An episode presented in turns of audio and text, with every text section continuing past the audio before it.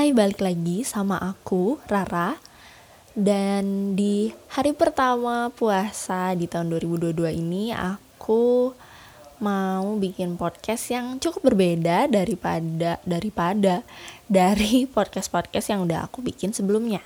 Karena di sini tuh aku mau nyeritain cerita-cerita horor yang udah pernah aku dengar. Soalnya aku tuh sering banget dengerin cerita horor dan menurut aku bakalan fun kalau misalkan kalian bisa ngedengerin cerita itu juga. Nah, khusus hari ini aku mau ngebacain cerita-cerita teman kampus aku karena waktu itu tuh waktu ospek jurusan tuh kita pernah uh, ada wawancara dan aku tanyain uh, pengalaman horor mereka gitu. Nah, jadi mungkin aku mau bacain beberapa yang memang menarik menurut aku. Nah, disclaimer, ini cerita-ceritanya bakalan singkat banget, jadi aku bakal bacain beberapa cerita, tapi masing-masing ceritanya itu singkat. Nah, yang pertama, waktu kecil aku pernah main komputer gitu. Nah, terus pas kelar, aku matiin komputernya. Ada bayangan pocong gitu di komputerku. Terus pas aku nengok ke belakang, gak ada pas lihat lagi ke layar udah hilang. Eh sumpah ini aku merinding banget bacanya. Padahal sesingkat itu. Oke lanjut ke yang kedua. Sebenarnya aku nggak pernah uh, ngalamin cerita horor yang sampai lihat hantu gitu sih. Tapi aku pernah ketindihan dan itu cukup membuat aku merasa ketakutan karena waktu malam-malam badan aku nggak bisa digerakin dan aku sadar aku bisa lihat kamarku jelas banget tapi mau ngomong juga nggak bisa jadi kayak dalam hati gitu setelah beberapa menit baru deh kebangun Nah, ketindihan ini aku pribadi juga sering banget ngalamin ya. Jadi, mungkin suatu hari aku bakal ceritain pengalaman-pengalaman ketindihan aku. Nah, yang selanjutnya ceritanya tentang lagi camping. Nah, jadi temen aku ini sebut aja namanya Naura. Naura ini dia lagi camping dari SMA-nya gitu. Nah, terus pas uh, dia udah siap-siap tidur dan berbaring, dia tuh ngedengerin suara temennya. Anggap aja namanya um, Siti. Siti manggil namanya Caca, Caca. gitu dari luar tenda. Padahal keadaannya di situ Siti ada di dalam tenda dan udah tidur. Jadi yang manggal di luar tenda itu siapa? Oke, itu menarik. Nih, cerita lagi camping juga cukup sering terjadi dan udah bukan hal aneh sih sebenarnya kalau lagi camping. Tapi tetap aja ngeri mah ngeri ya. Oke, cerita selanjutnya.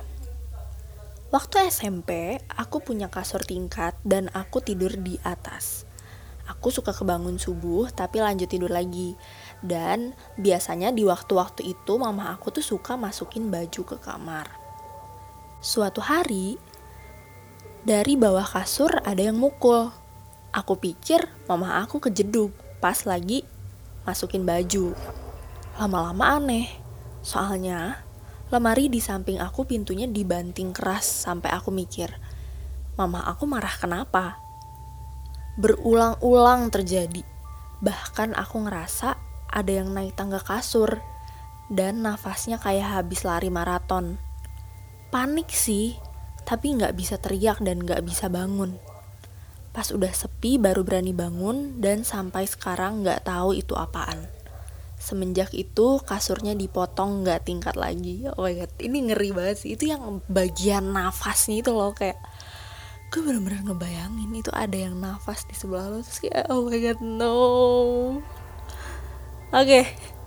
next.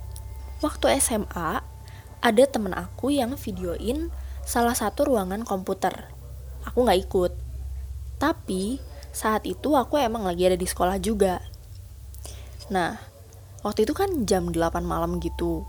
Kita tuh lagi ada persiapan lomba. Terus pas temen aku lewat ruang komputer ada komputer yang nyala sendiri. Dan saat itu gelap banget. Diceritain lah ke aku. Mungkin gara-gara itu aku kebawa rasa apa ya? Jadi setiap lewat ruangan itu kayak ada tangan sambil dadah-dadah. Tapi aku nggak tahu sih mungkin halusinasi aja.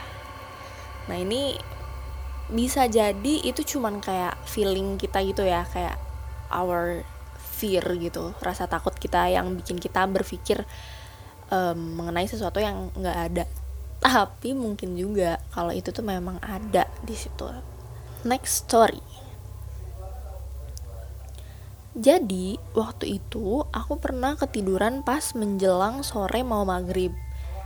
Ya seperti yang banyak orang bilang bahwa waktu-waktu itu tuh nggak baik untuk kita tidur. Disebutnya pamali nah terus pas lagi tidur aku ngerasa ada orang yang selonjoran di sebelah aku. Padahal aku sendirian dan nggak ada siapa-siapa. Terus langsung kebangun. Pas lihat jam eh maghrib. Pantesan.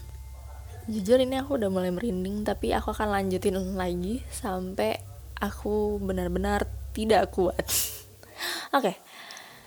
Jadi waktu itu aku pernah jalan-jalan naik motor jam 2 pagi gitu terus aku harus ngelewatin kuburan karena jalannya emang ke sana terus aku pas lewat bener-bener diliatin sama sesuatu yang bukan makhluk hidup. Ya. Ya. Oke, okay, next. aku jarang ngalamin kejadian horor, tapi pernah waktu itu aku lagi summer camp di Xiamen. Xiamen itu suatu daerah di China. Pas lagi ngumpul-ngumpul aku ngeliat kayak ada item-item melayang di langit di ujung lorong. Ya aku tanya ke kakakku dia lihat juga atau enggak? Eh ternyata dia nggak lihat. Terus di dorm tempat kita nginap juga ada temanku yang kamarnya kayak diacak-acak gitu. Waktu itu aku lewat kan terus lihat pintunya kebuka dikit. Pas ngintip ke dalamnya kayak acak-acakan banget gitu dan kosong.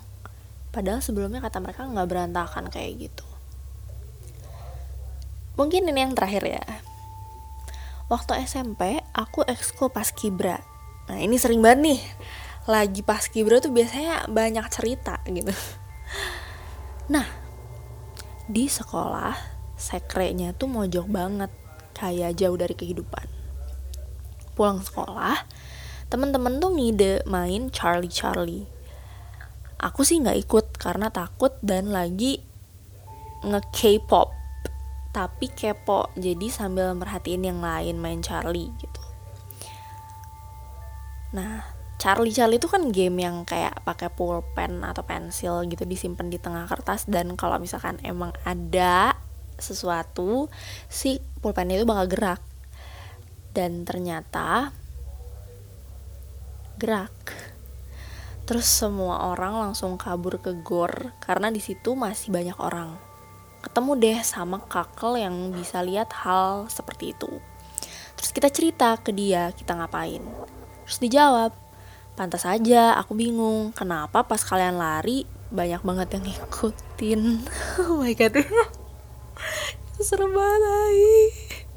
okay, that's so freaking creepy and that's the end of the session mungkin nanti lain kali aku bakal ceritain lagi pengalaman-pengalaman orang yang singkat-singkat kayak gitu but that's it for today guys let me know kalau kalian ngerasa ini asik didengerin atau kurang asik didengerin mungkin mau ngasih saran dan masukan juga oke okay banget.